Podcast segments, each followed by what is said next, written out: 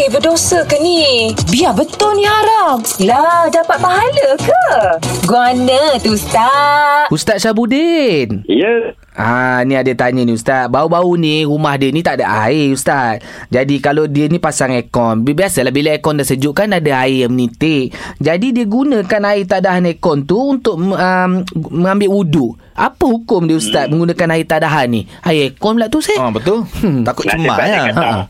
Ayak kalau dia buat tapi berje, buat tak berjenis pergi ambil saja ayak kat dah tu jenuh.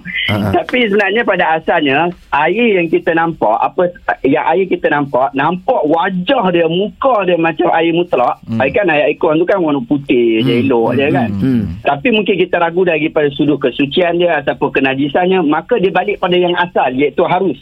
Sebab yang asal dalam bak air ni adalah harus Melainkan datang wajah yang menunjukkan ia haram Macam kurus macam lah Nampak hmm, macam hmm. karat lah Yang tu cerita lain lah Hmm. hmm. Tapi saya nak bagi tahu dulu lah Bak ekor ni kita kena tanya pakar lah juga Hmm, Kalau yelah. kau kata eh ekor ni buat kimia dan sebagainya tak Takut boleh chemical Tapi apa kalau semua. Depa, Hmm. ah, tapi kalau mereka kata okey air ekor ni dia hanya sekadar macam air embun saja. Hmm. Eh, kan? Ah, So jadi tak tak mudarat. Maka dia sama macam air embun Hmm. boleh digunakan dan setakat yang saya semak-semak ni macam itulah dia tidak memudaratkan kalau kita kalau kita guna lah. Tapi jenuh Hmm. juga lah nanti kumpul ya. Ah, tapi kalau dah boleh pasang aircon sampai boleh tak ada air, saya rasa dia berduit sebab Boleh aircon. pergi beli. Asal boleh pergi air beli air RM1 sebotol tu beli 10 botol boleh ambil air wuduk. Betul betul. Ha. Ini nak pergi ambil kat aircon tu. Lepas tu minta aircon jiran pula tu. Allahu akbar.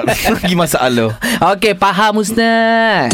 Ada persoalan dan kemusykilan agama? Dengarkan Guana tu Ustaz. Setiap Ahad hingga Kamis jam 6.20 pagi. Hanya di Gegar Pagi.